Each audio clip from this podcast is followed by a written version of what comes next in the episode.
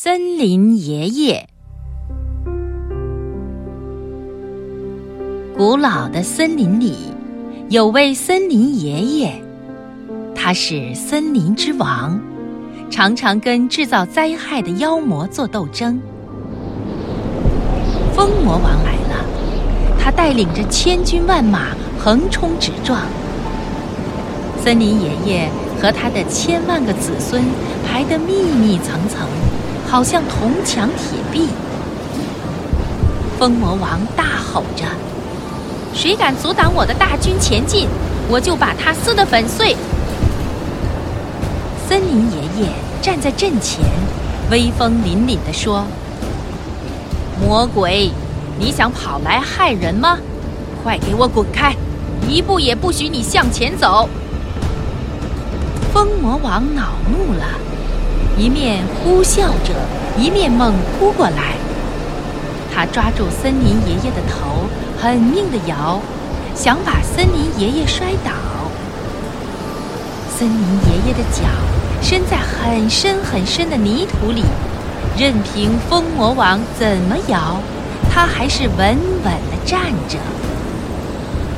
风魔王急了，发疯似的往前冲。一连冲了好几回，怎么也冲不过来。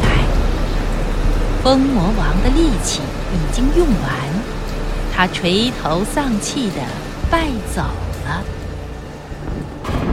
雨魔王来了，他把身子一抖，倾盆大雨下个不停，洪水从山谷里直冲下来，要冲垮堤岸。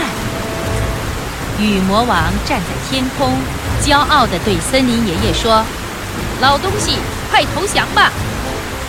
森林爷爷沉着应战，他命令千万个子孙尽力吸水，用根把堤岸牢牢盘住。雨魔王毫无办法，只好乖乖地溜走了。